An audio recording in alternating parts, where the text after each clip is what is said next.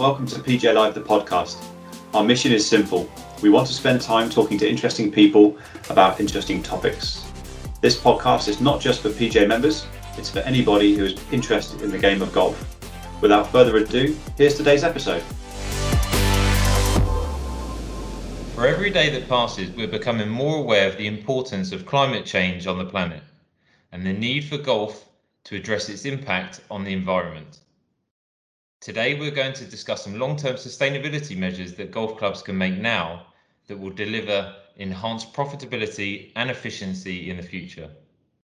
I'm joined by Liam Greasley, Chief Executive of Green Club, and Andy Brown, Global Business Development and Relationships of Toro. Okay, great to have you both here today. Um, perhaps I'll start with you, Liam, just to give us a slight background to Green Club and what are the key principles behind the business. Thanks, David. Um, yeah, I think the, the, background to w- why Green Club I- exists is um, pertinent to all of us.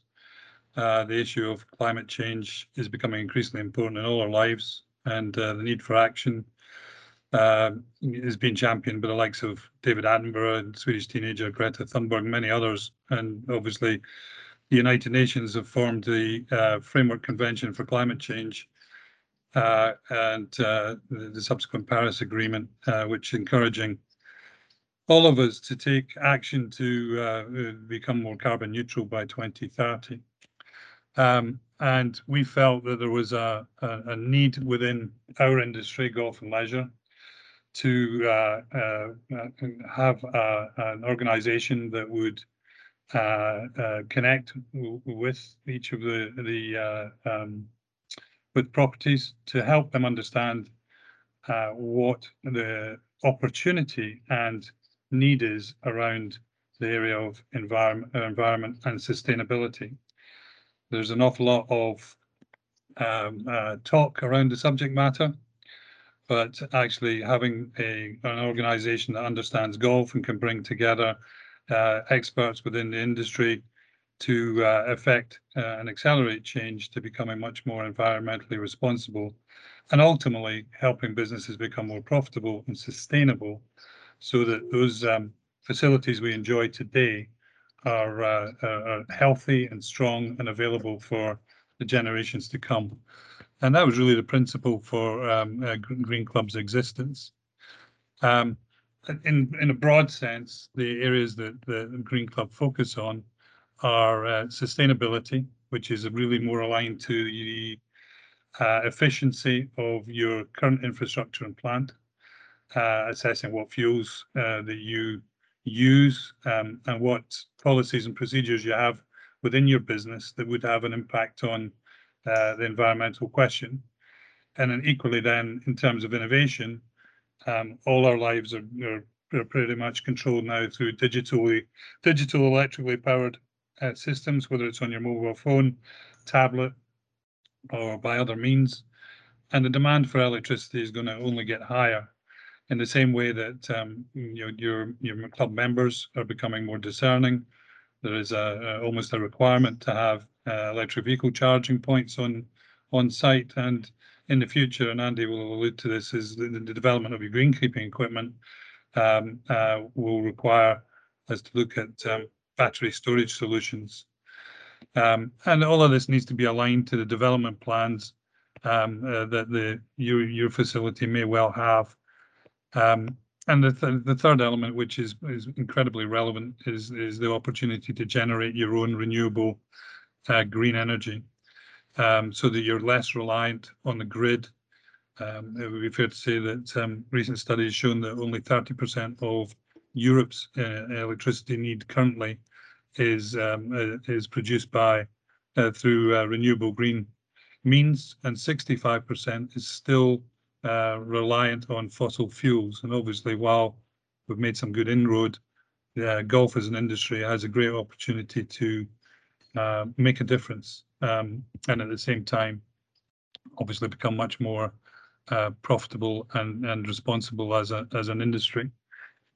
Um, and uh, the, the fourth element is really more importantly, I think, from your day-to-day business needs is to provide uh, facilities with accreditation, with uh, that uh, and certainly environmental social relationship statements that I think you identify their commitment to uh, improving um, the their emissions and um, uh, to be doing the right thing for the planet. So um, we offer a broad consultative approach. Uh, we're very much collaborative uh, in our in uh, in the way that we engage. And um, you, the, the question that we really like to ask every venue is, uh, how can we help? Yeah. so hopefully that's a, a little bit of a uh, potted background, if you like, uh, on on Green Club and really the area in which we're um, engaged. Very good, Liam. I guess my, my, my question to, to both of you and Andy, I'll, I'll come to you first, and Liam, you can you can feed into this question. From your point of view, you know, what are the key issues facing the golf industry from an environmental and sustainability uh, point of view? Um, well, I think I think everybody, every club is is aware of the challenges that they've got in terms of of meeting their, if you like, their sustainability um, objectives. You know, that's something which has really come to light over the last decade, more so in the last five years or so. That you know, the word sustainable and sustainability has been, you know, very much a, a buzzword. But for me, sustainability can be has to be slightly broader than than its interpretation you know that some people might use for me a golf club to be sustainable there's sort of three key elements to it which i think need to be in balance um, i mean obviously we are talking about the environment the, the management of the environment in a in a in a positive way a sustainable way and that's definitely a very very big key part of it you know there are a lot of regulations that have come into effect with the use of chemicals the reduction in the use of water and various other inputs which you know golf clubs must take uh, account of and, and, and must sort of build an environmental policy around. But then you've got two other elements that are equally as important in, in the overall sort of business of the golf club, and that's you know ensuring that the the standard of the golf course is such that the players, members, and guests are willing to pay to play. Because if mm. they're not, then clearly there is going to be an issue there in terms of the financial management of the club. And of course, the third part then is the overall financial management of the club. You know, can the club balance its books whilst managing both its environmental obligations and, and, objectives and meeting the player expectations. So those three elements are in constant tension, if you like. It's not a it's not a it's a dynamic situation. So at any given time, over a year or over a number of years, one or more of those might have hold sway. So you might not have the resources to do some of the projects on the environmental side you might like. Alternatively, new regulation might come in which changes your business model. Um, I mean, obviously, we've had something happen this year, which has been extraordinary, and clubs have had to look at their business model ac- accordingly. Um, but it's it's for me that's really important to keep that in mind. That sort of balance of those three elements. Um, water use is is massive, of course, and we're going into a hot part of the year now here in the UK, uh, which seems hard to believe when you think about some of the months we've had coming up to this. But you know, very very quickly, water mm. will become an issue for golf clubs. Far too many golf clubs are still using mains water for their irrigation. Mm. In fact, it's, it's by far the majority still, which is which is not is not sustainable because obviously we need that water for housing and for other uses. Um, so we need more water storage. We need better use of those resources. Um, and we need, for instance, in, in other areas like you know better grass types that, that don't use as much water and, and things like that. Um, and then productivity, you know, golf courses need to get more out of what they have, whether that's physical or financial resources, you know, to make their business case sustainable again, using that word. Um, and, it, and it's, you know, all of these things come into play for clubs today. Yeah, I guess it's a, it, it's more of a informed, uh, educated approach to it. Um, just because it's a way that we've been doing this at the golf course for decades, um, that, that that seems to be the way that um, you know needs to be done moving forward. And you mentioned about selecting the right grass. I mean, that can reduce resource inputs by 50% or more. So it's uh, this whole adage that you know to be more sustainable it's going to cost me more is is is completely a false narrative. Oh, no, that's I mean that's that's absolutely patently not true. And mm. and if you go about it correctly and you look at all the different aspects of a golf course operation and look at you know you've heard of the term in sport of you know incremental gains you know mm. micro gains and things like that well in terms of golf there are huge gains to be made by making some fundamental changes and then there are always incremental gains that can be made so you know for many courses I mean, again, I go back to irrigation because we're we're in the summer now, and you know, every golf course that I think you could put your hand on your heart and say you could probably reduce the amount of water that's put onto a golf course by at least 10, if not 20%, and you'd do nothing but improve the turf and playing conditions, and you'd reduce your water bill at the same time. You know, that's just because of the the inefficiencies of the systems, the um, the way in which they're often managed, you know, using time rather than volume or, or, or application depth. You know, some basic changes that could be made. And, and as a result, people tend to over irrigate purely because it's on the safe side, if you like, mm. of watering as opposed to. But you know, doing something like that is is a very very simple change that can be made. And and obviously, with your experience with Toro, I know you you get to travel travel the globe and, and see how you know different countries uh, clearly in different climates so that that needs to be remembered but you know which kind of countries stand out to you to be you know very forward thinking in the way that they approach you know water management well i think the key difference you know the world is split into two areas really areas where you just use irrigation for supplemental irrig- uh, watering so in other words the northern climates generally yeah. Um, and then you've got what we would traditionally call the sun belt regions, where obviously you need irrigation if you're going to grow grass for sport or indeed anything else. So, you know, the areas where water is getting expensive, mm. there's a lot of attention on it for obvious reasons. Sure. Um, but equally in the north now, the pressures are in it from a different way. You know, it's not necessarily because even water is is maybe not so scarce yet, but it's likely to get more scarce. It's just the pressures on that water are growing you know, in terms of you know housing and, and, and, agriculture and things like that.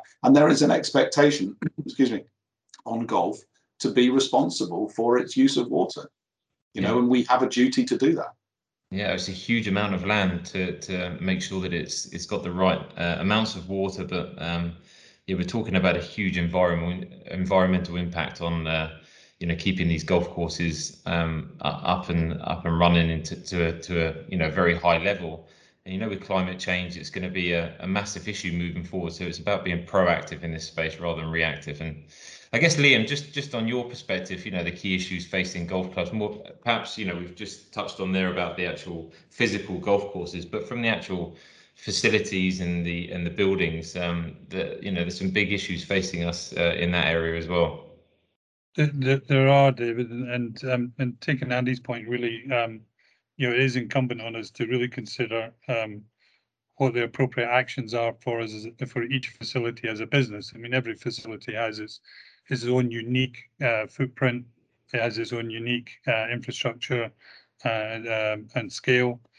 Um, and uh, you know, in a lot of cases, what's being done on course is um, uh, um, progressing quite well, uh, but at the same time, there are great assets that venues have that they don't necessarily currently take mm. advantage of. So if it's spare land space or spare roof space that you've never considered doing anything with, mm. there is there an opportunity to generate your own solar solar or, power or if, if appropriate a wind turbine or others.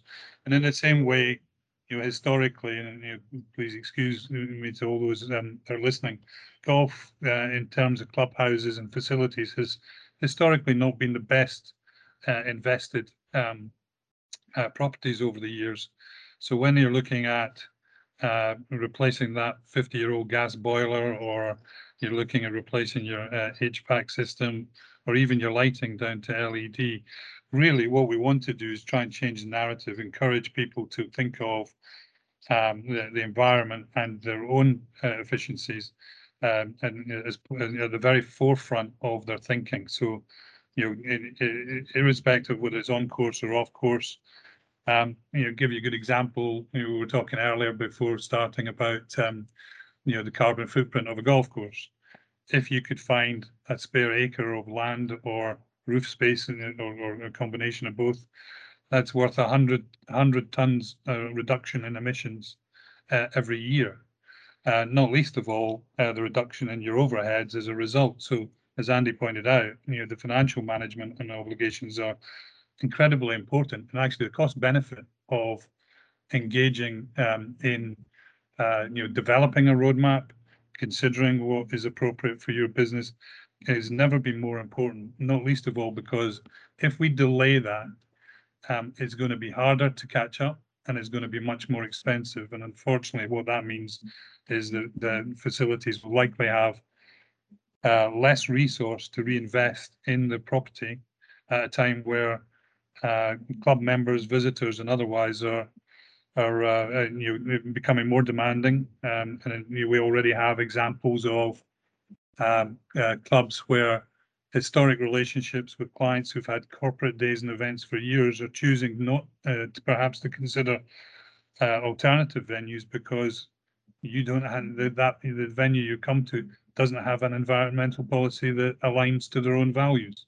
So this is something that is you know is is is vitally important, not just um, in terms of the detail and practical elements of what needs to be done, but also from a planning perspective uh, and actually being able to realize how by engaging in environmental um, uh, uh, responsible initiatives, what you're really doing is, is you're making your business more profitable and more attractive. Mm. And that's where working with the likes of Toro and Green Club uh, can really help across across the whole piece.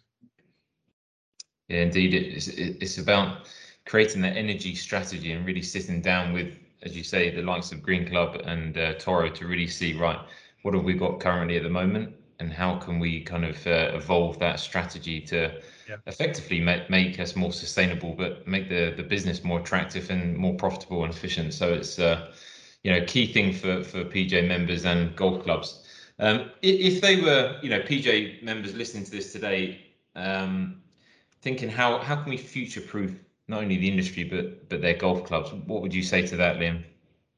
Well, I think it is primarily about understanding where we are today and and and and considering what the club's goals are. The, PGA Pro is a an integral part of the fabric of of, of the golf club and the business, um, and um, often that entrepreneurial spirit, that that um, um, broader thinking is is is something that's not really taken advantage of, but when you're looking at your club as a whole and considering not just impacts on the planet, but actually the, the, the financial sustainability of your business, um, it's difficult sometimes to consider with how quickly technology is advancing.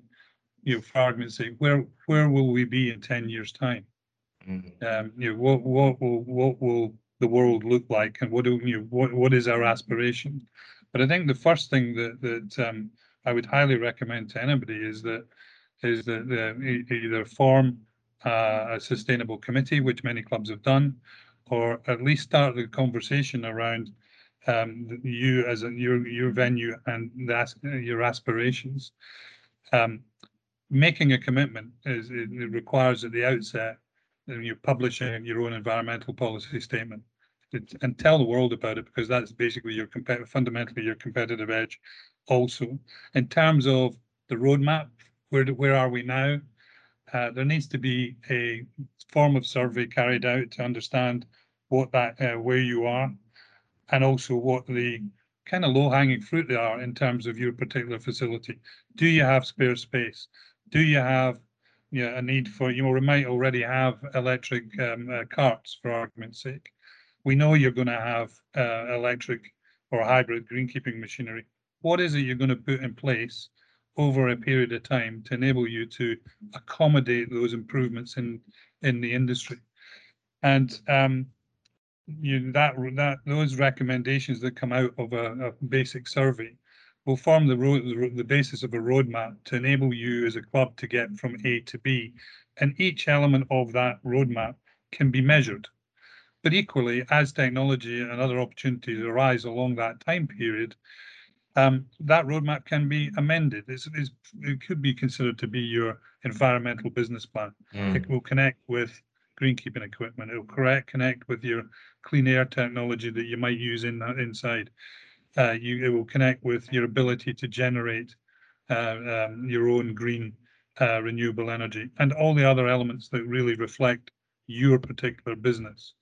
I think what it would be fair to say it's a subject that is talked about lots but actually when it comes down to um, uh, perhaps you know the ability to put something in place and also get the buy-in of your your staff, your members, your clients, Um, it's no, it's not by surprise that you know, the Ryder Cup bid now will require a venue to be delivered carbon neutrally.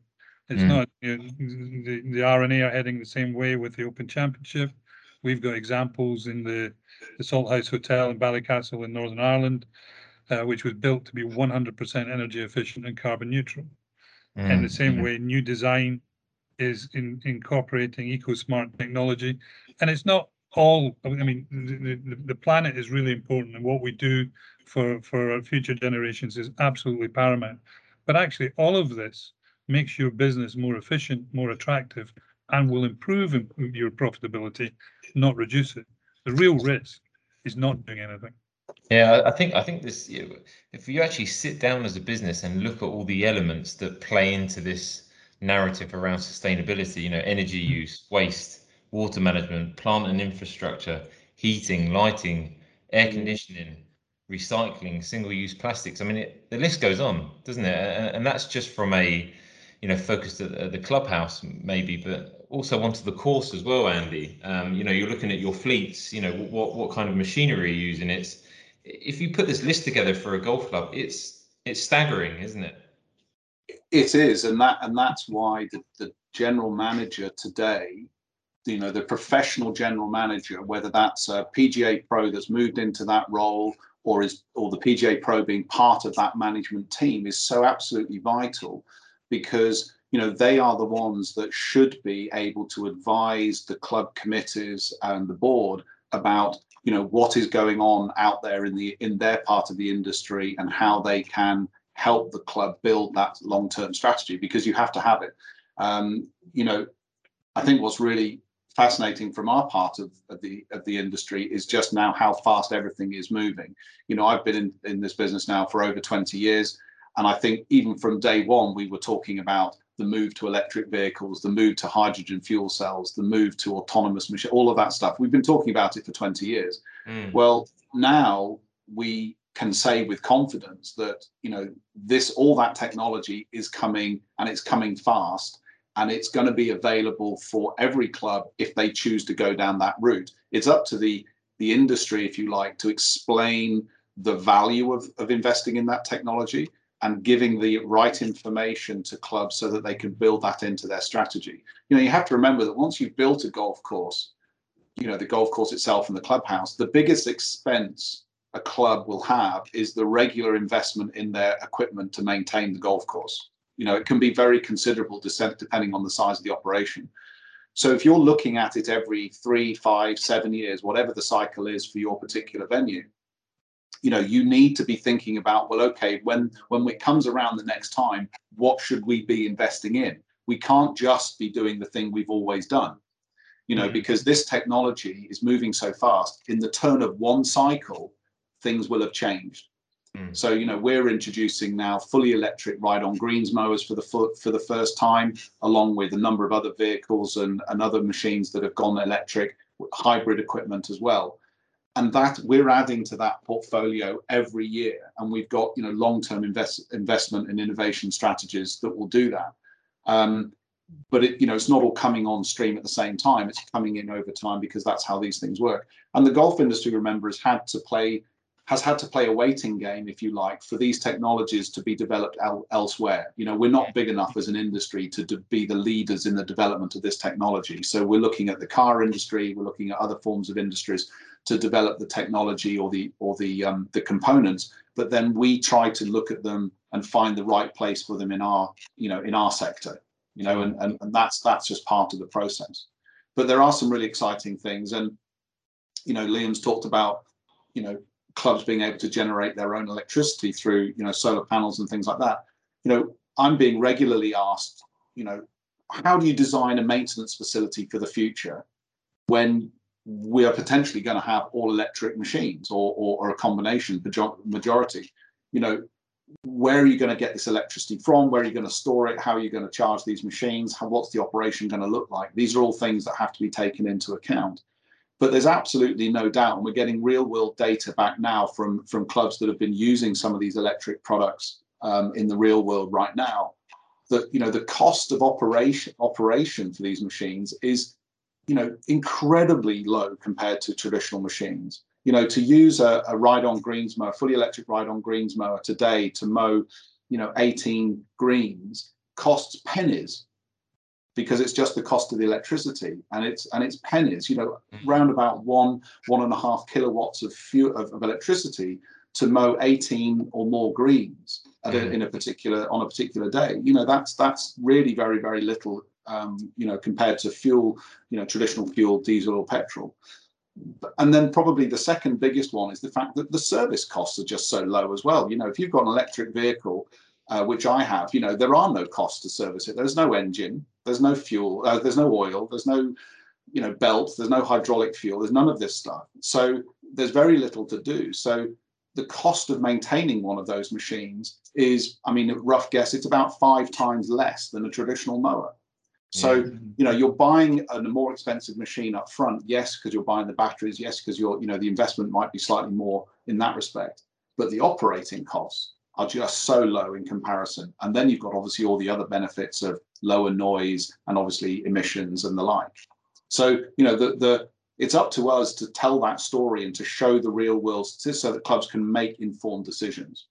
Yeah, and it's, if you use the analogy as well of like a an old mobile phone from the 1990s, yes, it worked. Yes, it, it did calls, it, it did text messaging, um, the same as the, um, the the smartphones of today. But the smartphones of today can do a plethora of other things as well. So it's that that analogy that you know moving to more smart connected products um, that also use sensors to collect real time data on the on the course. Um, it, it, it, it's mind blowing unless you actually and that, and that abs- absolutely and, and that for us is really critical because the three things that we've been working on over the last sort of decade and going for you know smart connected products is is a key part of that again, technology that's been developed elsewhere, particularly in the mobile phone industry, et cetera, and, and, and other IT areas, where now you've got machines that can not only speak to each other, but they speak to a central hub. They download the information relating to their operation, their status, etc. So decisions can be made based on the information in the real time.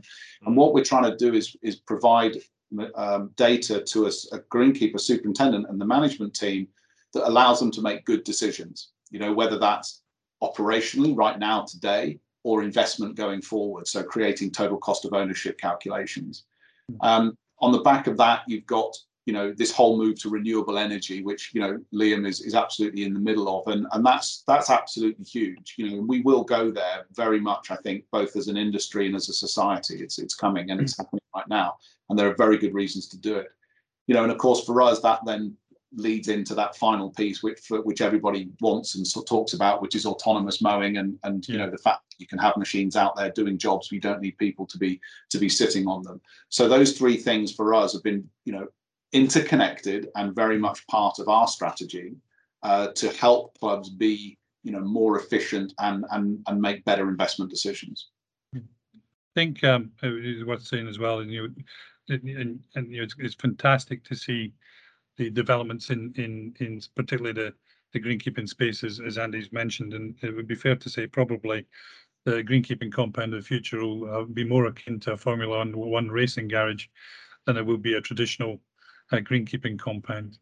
Uh, just and and that's that's fantastic in itself. But it would also be fair to say that um, when the facility, as I mentioned earlier on, about you know, you're looking at upgrades or replacements, the technology today allows you to do that with you. So if you replace your gas boiler with a um, with a, a, a, hydrogen boiler, for argument's sake, you use seventy percent less uh, uh, fuel to run it, and three to five times the output.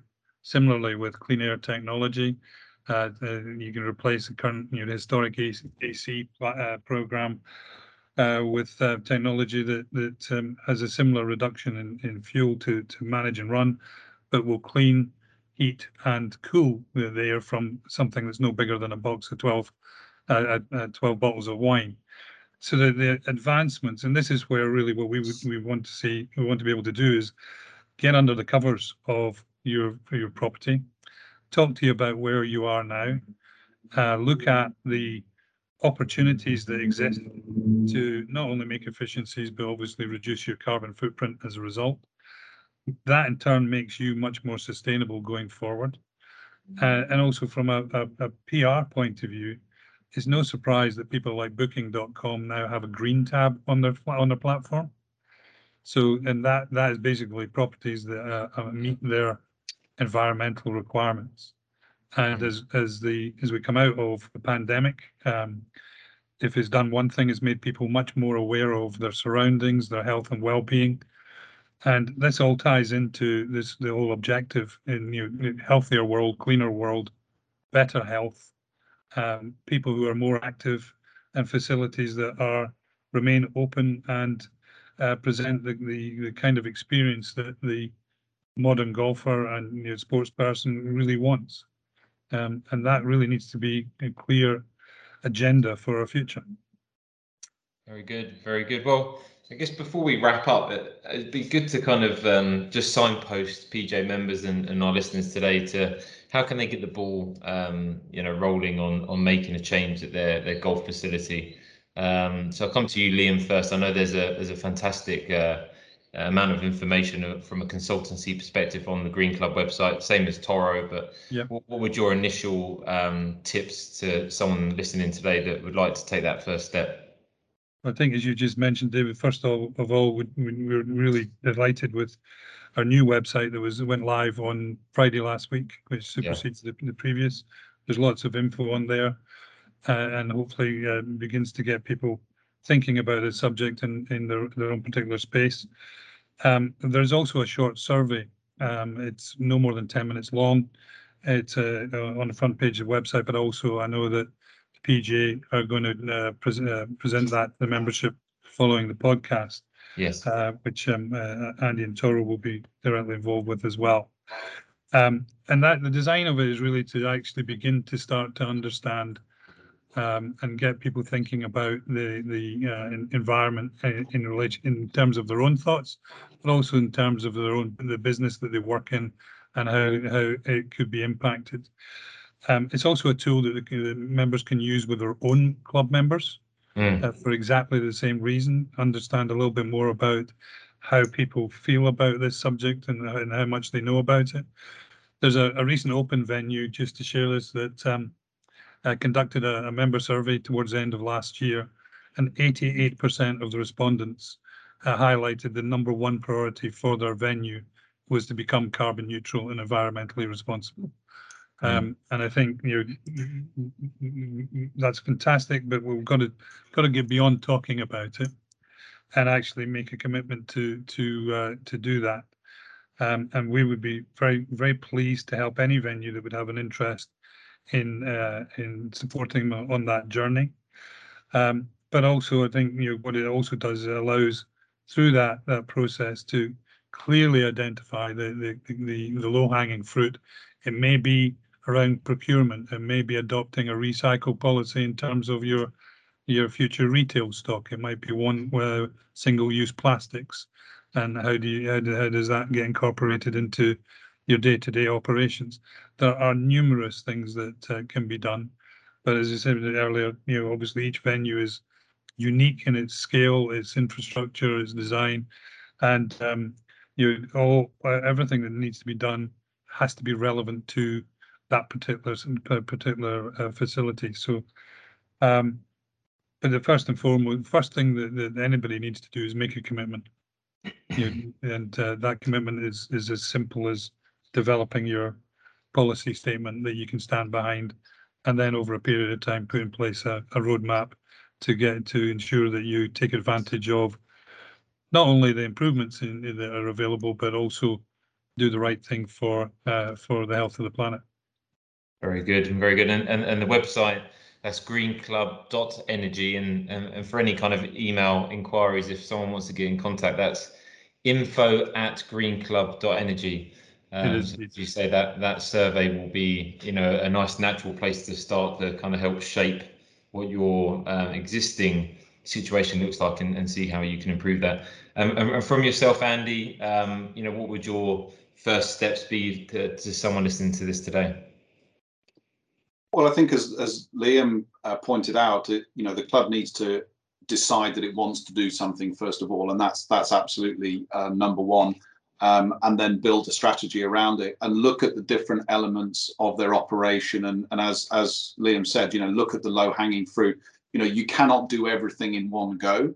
And, no. and, and some of it does require investment and therefore you know you you have to plan for that and and whilst you're planning for that use the experts around you wherever they come from to give you the best informed information. You know talk to an irrigation consultant you know talk to someone that's doing this for a living so that they can really help you understand the benefits of how you can get more out of your irrigation system. You know i talked about earlier right at the beginning about you know just cutting your irrigation back by 20% is a is probably not going to do anything but good for the golf course and your water bill.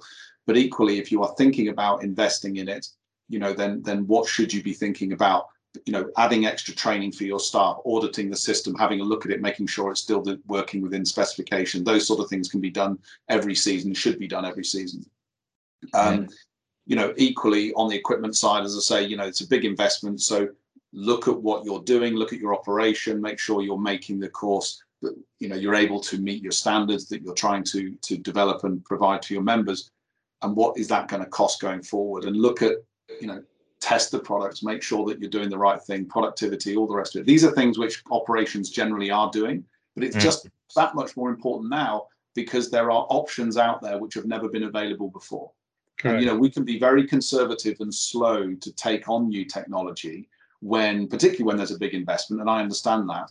Um, but actually, there's some great options now which which change absolutely the way that operations can go forward. So I'd say those are the thing, the questions that should be asked the PGA Pro should be involved in those because you know you might say, well, okay, so why is the PGA Pro? Why is it important? Well, for him because and her because you know the members and guests that come are looking at the playability of the golf course. Mm. They're looking at the quality of the golf course, and all of that is impacted by the operation that's behind it, preparing the mm. golf course. So if you're reducing water use and therefore getting firmer turf and better playing conditions, well, that's good for your members, good for your guests. They like to play the course.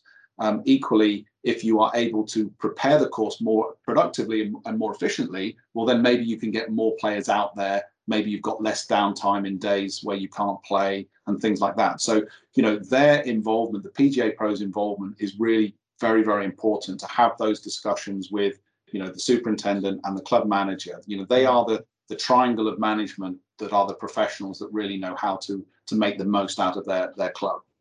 Yeah, indeed, it's the virtuous cycle, isn't it? You know, it, it, all kind of feeds into one another, and I know sustainability has been a, um, it's long been a big part of your purpose and culture at, at Toro, and fascinating um, information on your website to um, the torocompany.com forward slash sustainability for, for more information.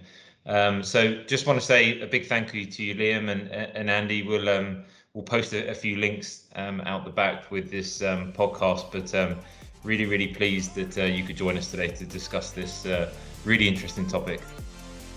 Cheers, David. Yep, thanks, David. Enjoyed it. Thank you very much. Thanks for listening to today's podcast. Please don't forget to subscribe on your preferred platform so that you never miss an episode. If you have any suggestions for improvements, topics, or guests, please email pgalive at pga.org.uk.